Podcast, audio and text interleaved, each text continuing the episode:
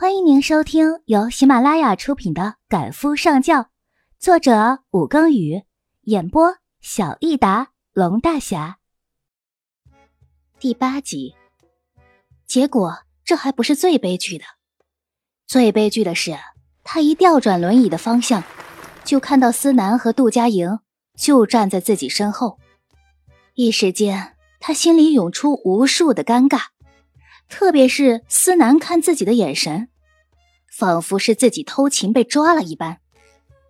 他堪堪的躲过他的眼神，对着杜佳莹扬起一个笑脸：“小婶婶要回家了呀。”杜佳莹居高临下的给了他一个笑脸：“ 是啊，因为是伯父派车子去接的，所以只好让你小叔叔送我回去了。”冯景张着嘴巴点了点头，然后一字一顿的问。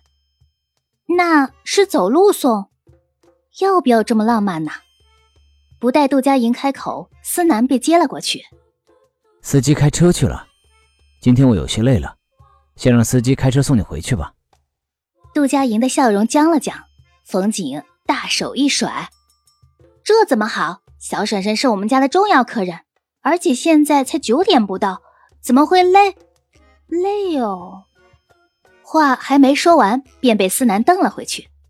被冯景这么一说，杜佳莹算是彻底的没台阶可下了。谁料思南忽然改变了主意。既然小景这样说了，的确是该我送你回去。这时候，司机已经将车子开了过来。思南体贴的帮杜佳莹打开副驾驶车座的门，等他进去之后，又对司机说了两句，然后上了车，开车离开。整个过程都没有再看冯景一眼。冯景张张嘴巴：“我我又说错什么了吗？我我又把思南惹得不高兴了。算了算了，反正今天他是猪八戒照镜子，里外不是人。”泄气的把轮椅推回大厅。司清杰正坐在沙发上看晚报，看到他回来，眉开眼笑道。小景啊，你这男朋友不错呀。嗯，找男朋友就该找这种干干净净的男孩子，可别找你小叔叔这样的，他呀不适合你。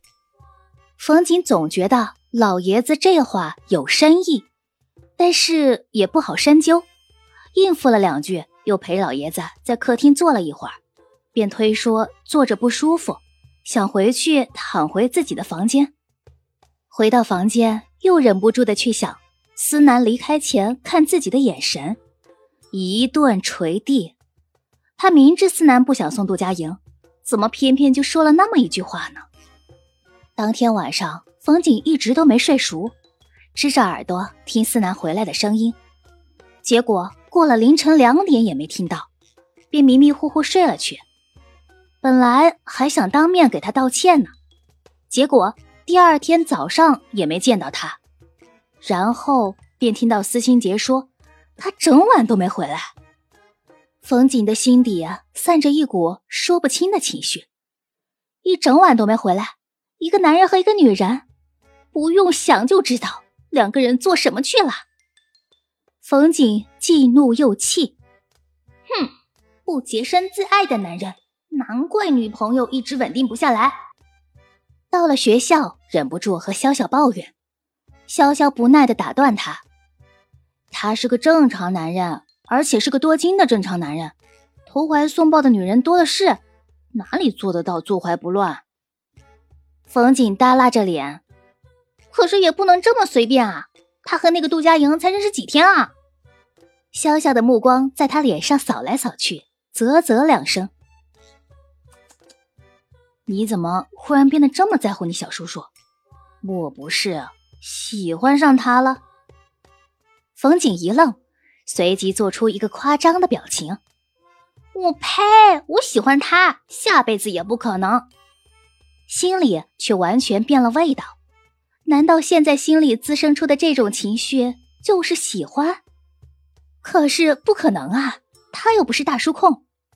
不过这一次。思南似乎真的生气了，在私下看到他，也如看到陌生人一般，连一个眼神都懒得分给他。这一次换冯景主动了，餐桌上冯景会殷勤的帮老爷子和思南端茶递水，思南也只是默默接过去，连个谢字都不说。偶尔上学去的时候，还会主动开口要求他送自己上学。思南会以开会为由拒绝他，就连他主动找到书房想找他道歉，他都以很忙为由请他出去。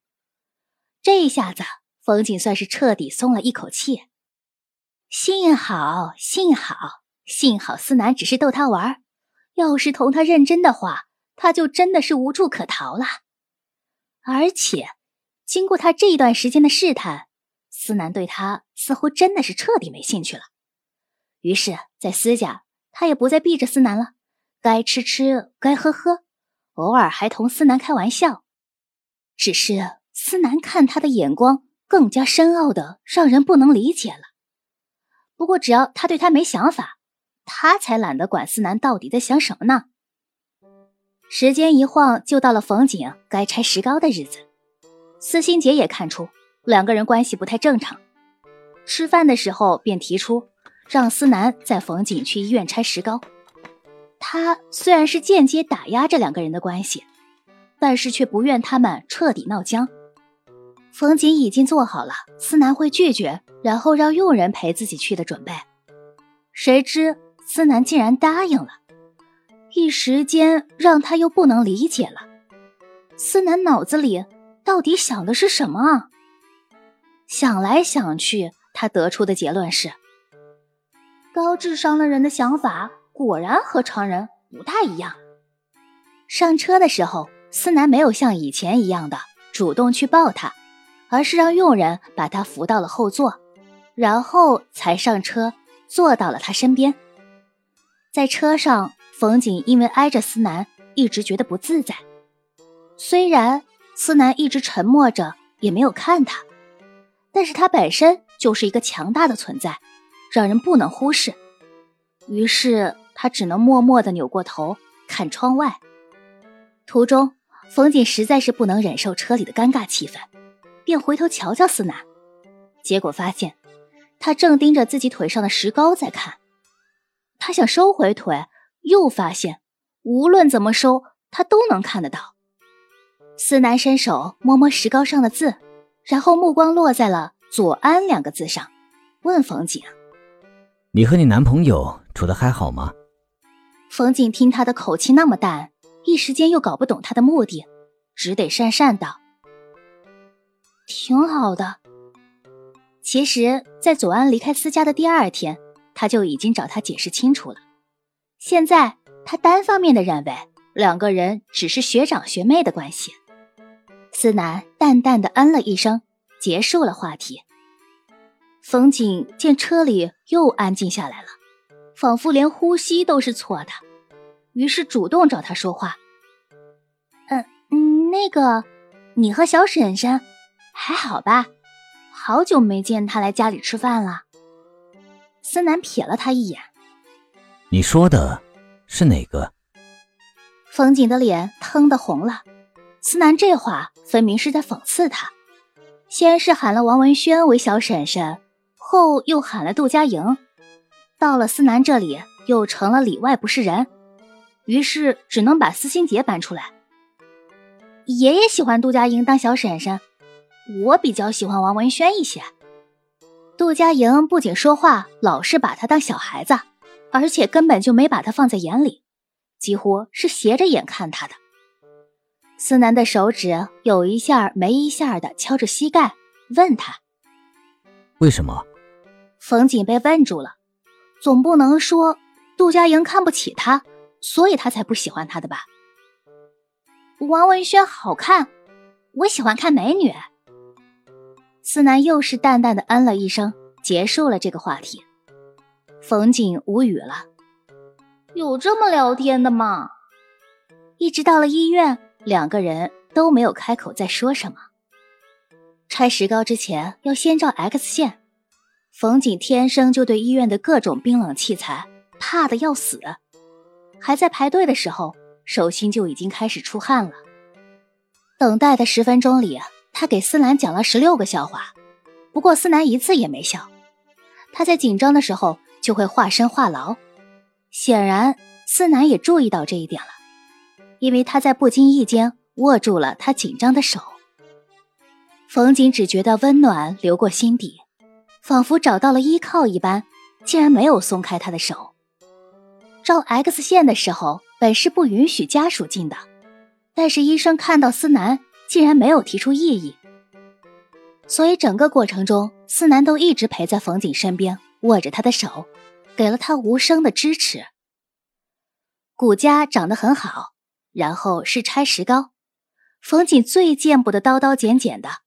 思南看着他小脸苍白的样子，开口道：“老头子说，伤好了以后就让你回学校住，你想回去吗？”冯锦缓缓的抽出自己的手，有些不自在道：“嗯，回学校也好啊，这样省得两边跑，而且我可以周末回家嘛。”思南点点头，又问了一遍：“你想回去吗？”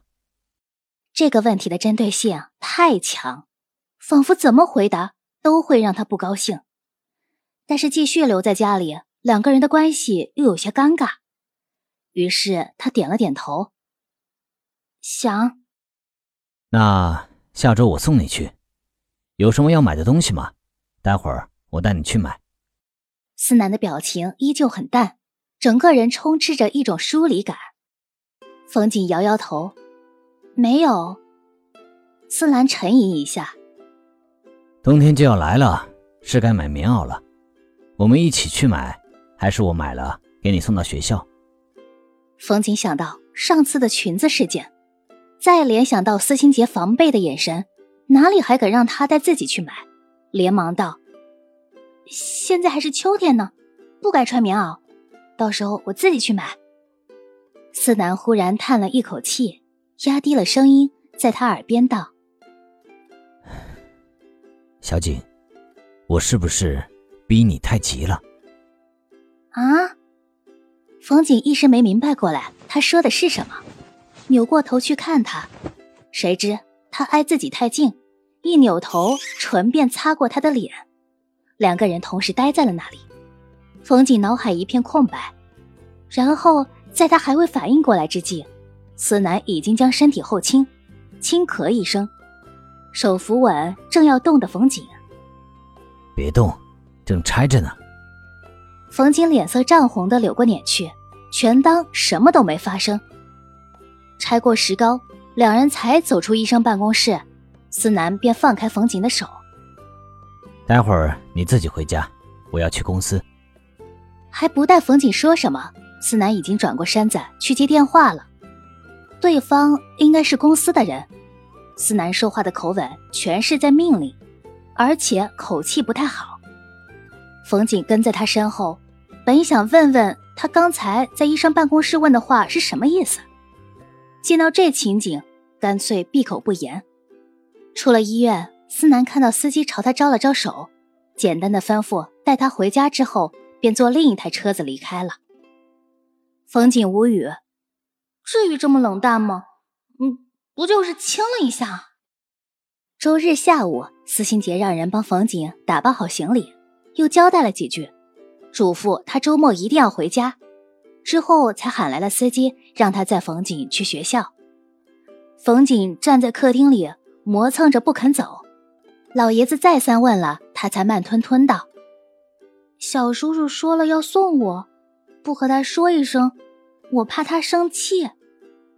本就是两人约定好的，若是他就这么走了，他怕思南以为他是在躲着他，他就是想证明现在。”他可是对他毫无想法的。司心杰怔了一下：“丫头，你没发现你小叔叔已经三天没有回家了吗？他呀，出国出差了。”冯景一喜，这么来说，他不是可以光明正大的走了？拉住司心杰的胳膊，眉眼间全是笑：“爷爷，那我以后住学校就不能在家里陪你了，你要好好照顾自己。”可千万不能让我担心，知道吧？定期让家庭医生来帮你看看，千万不要偷懒。司心杰看冯景眼中全是笑意，并无丝毫不悦，更加肯定了心里的念想，拍拍他的头：“哎呦，丫头啊，你放心，只要你经常回家看爷爷啊，爷爷保管哪都好啊。”是是是，他正要再撒娇一番，谁知。斜眼就看到门口风尘仆仆赶回来的思南，他一身得体的西装，头发一丝不苟，手中还提着行李。若是脸上能带点笑容的话，那就真的是一个活生生的贵族了。只是，他怎么回来了？思南看了眼愣在那里看着自己的爷孙俩，再看看门口冯锦的一堆行李。要去学校了吗？冯锦回头看了一眼司心杰，然后点头：“我送你。”佣人接过思南手中的行李，直接拿上楼。思南已经动手指挥佣人将他的行李提到车上。冯景有些闷闷不乐，同时又有些高兴。看到他的那一刻，有片刻的心安，但是想到两个人之间的尴尬关系，难免一顿捶地，上前道。小叔叔刚下飞机吧？思南淡淡的嗯了一声，没有讲话。那肯定累了吧？冯锦再接再厉，不行，他必须把心底那一点点的高兴赶走。他是小叔叔，只是小叔叔。思南这次连头也没回，脚下迈出一步，走吧。他回头默默看了一眼司心杰，他眼中有些许的阴郁。看到他的眼神，立刻笑道：“去吧，让你小叔叔送你。”思南已经为他打开车门，冯景一步三回头，终究是上了车。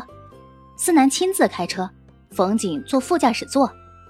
才刚坐稳，冯景就道：“小叔叔，其实你不必特意赶回来送我的。”思南轻笑一声，别有深意的看了他一眼，然后发动车子。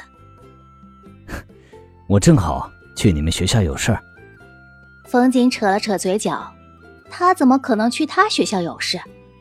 他一不上学，二不投资图书馆，三不泡学生妹，这只是他的一个借口罢了。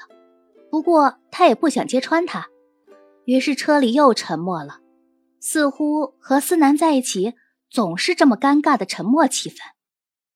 到了半路，冯景正懒懒的靠在那里看着窗外。思南递了一样东西过去，送你的。冯景看着首饰盒，愣了愣，在想自己要不要接。现在既然已经不是在私家，他又不是私家孙女儿，实在没道理收他的东西。谁知下一刻，思南竟然接了一句：“生日快乐。”冯景原本就不平静的心湖，此刻仿佛被放入了一颗炸弹一般。一股莫名的情绪流过心底，他竟然知道他的生日，鬼迷心窍的他接了过去，而且打开了，然后脑子再次一片空白，一条长又粗的钻石和红宝石相携的项链出现在眼前，上面的钻石几乎能闪瞎他的眼。这么多钻石和宝石，得多贵重啊！听众朋友，本集播讲完毕，感谢您的收听。